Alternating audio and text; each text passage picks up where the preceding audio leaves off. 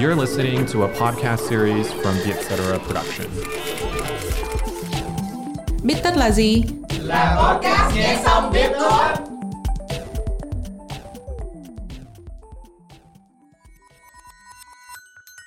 Bích tất tâm lý là nơi chúng mình biến những nghiên cứu hắc não thành kiến thức dễ tiêu. Bích tất tâm lý được dẫn dắt bởi Trân Lê và Hiền Lê, editor chuyên mục cuộc sống tại Vietcetera. Nhiều lúc ạ chị cảm giác mình không có máu hài hước chân ạ. Có lần chị kể một cái rốc, sau đó thì mọi người nhìn chị và im lặng. Thiệt chứ lúc đó chị chỉ mong mặt đất nó đứt ra cho mình chui xuống. Em cũng vậy nè. Có mấy lần em hơi nóng nảy một chút xíu, rồi lỡ miệng nói ra những cái điều mà không nên nói. Người ta bảo trên đời có ba thứ không bao giờ có thể lấy lại. Đó là lời nói, thời gian và cơ hội. Thời gian á, và cơ hội thì còn có lần khác. Chứ lời nói mà trót nói ra rồi thì coi như chịu. Làm sao mà rút lại được. Ờ, nhưng mà nghĩ kỹ thì lời nói thực ra lấy lại được đó em. Như trên mạng xã hội đó. Mình chỉ cần ấn nút xóa là coi như bài đăng chưa từng tồn tại.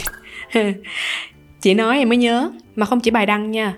Bây giờ tin nhắn hoặc là email còn có nút thu hồi nữa. Ở thời buổi đầu á, tất cả các ứng dụng này đều không có cái tính năng thu hồi. Không biết vì sao mà nó được thêm vô hả chị? Chị nghĩ là có nguyên nhân tâm lý đó.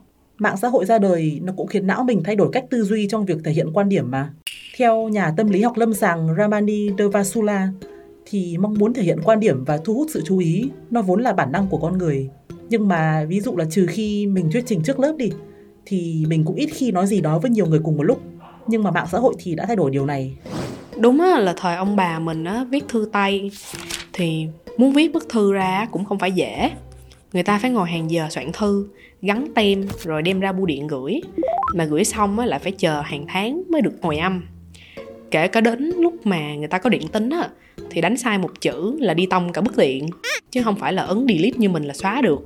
Nên á, là mọi người thường sẽ rất là thận trọng xem những gì mình viết nó có sáng suốt hay không. Tại vì mình đâu có thu hồi được đâu. Đúng rồi em ơi. Và trong quá trình mình suy nghĩ đó thì Thùy Chán sẽ hoạt động rất mạnh. Cái cơ quan này nó có chức năng kiểm soát các hành vi xã hội của mình. Hay nói cách khác là nó giữ cho mình không bị vạ miệng đó. Khi mà ý thức được những gì mình định làm có thể gây mâu thuẫn thì mình sẽ tem tém lại để tránh mang rắc rối vào người. Nhưng mà mạng xã hội xuất hiện đã xóa hết mọi rào cản của thời gửi thư và Thùy Chán của mình thì lại không theo kịp tốc độ của thời đại số. Nên là nhiều khi đăng bài rồi thì Thùy Chán mới tỉnh ngộ đó. Nói vui á, là mạng xã hội bây giờ nó vô tình khiến cho tay mình hoạt động nhanh hơn não đúng không chị? May á, là có nút xóa chứ. Em chỉ sợ là lỡ có ai kịp chụp màn hình lại thì coi như là mình nhục gấp đôi luôn á. Mà em thấy có những lúc mình đăng bài chỉ để than phiền hoặc là tìm kiếm phản hồi thôi nghĩa là mình đăng với một cái mục đích rất là ngắn hạn sau khi đạt được mục đích rồi á, thì mình xóa đi em từng đọc một cuốn sách về chủ đề cuộc sống trong thời đại số trong đó có nói là những bài đăng trên mạng xã hội thực ra là cách để nhắc nhở chính mình và những người xung quanh về sự tồn tại của mình. Và điều này á, nó mang lại một cái cảm giác tự do. À chị hiểu ý em rồi. Mấy cái status thả thính là ví dụ điển hình cho kiểu đăng bài này nè. Một khi mà câu đủ like được ai đó đồng cảm hay là được crush trả lời thì họ cũng không cần đến cái status đó nữa. Kia hồi giãn cách xã hội chị cũng hay đăng status than phiền để giải tỏa nữa. Có khi chẳng ai like đâu nhưng mà chị thấy, chị vẫn thấy tốt vì mình giải tỏa được. Chắc vì nguyên nhân này mà bây giờ mạng xã hội nào cũng có chức năng story, tức là bài đăng biến mất sau 24 giờ á, mà người ta cũng thích nó nữa. Chị thấy nhiều người chẳng đăng bài lên tường mấy đâu, nhưng mà story thì đăng xoành xoạch. Em nè, chứ ai? Mà nói đến story, em lại nhớ đến một cái joke rất là có lý. Đó là nếu bạn muốn vấn đề của mình biến mất trong vòng 24 giờ, hãy đăng nó lên story. Mà nó đúng thiệt đó chứ. Nhiều khi em up story than phiền khi nó biến mất thì em cũng thấy tốt hơn hẳn. Mình chỉ cần nó đi để giải tỏa thôi mà. Em thì cũng không hay đăng rồi xóa vì thật ra bản thân em cũng ít đăng bài. Nhưng từ khi facebook có chức năng on this day á nó cho mình xem lại những cái bài đăng cũ vào mấy năm trước. Thì em hình thành một cái thói quen á, là thi thoảng sẽ đi dọn tường của nhà mình xóa bớt những cái bài đăng nghe hơi trẻ trâu hồi xưa á chị. Cái này chị cũng hay làm nè. Vì thực ra mạng xã hội nó cũng giống cuốn nhật ký của mình nhiều lúc đọc lại mấy xây đất hồi xưa, chị cũng thấy mình trẻ trâu với chén súa dễ sợ. Nhưng nó khác, ở chỗ là nhật ký thì chỉ có mình coi được thôi, còn mạng xã hội thì công khai. Và mình của bây giờ và mình của 5 năm trước là hai con người khác hẳn nhau rồi. Nên là nhiều lúc mình không muốn những người quen mới thấy được phiên bản cũ của mình.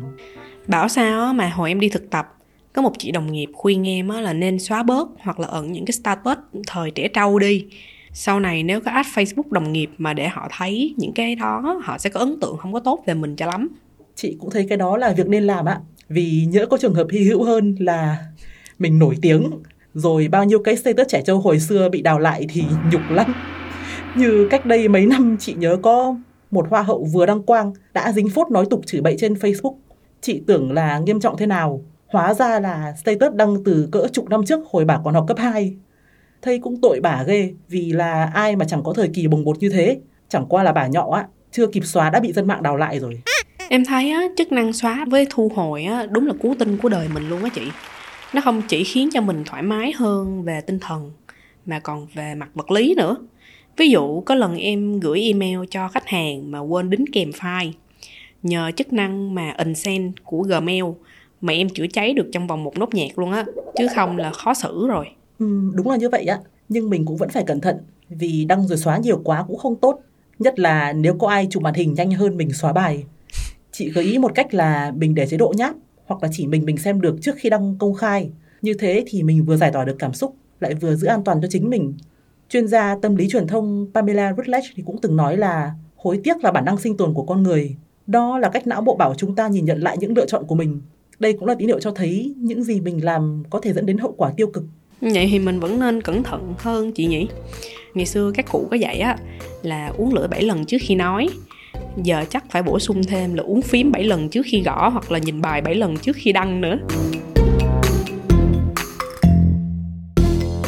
Cảm ơn các bạn đã lắng nghe podcast Bích Tất Tâm Lý.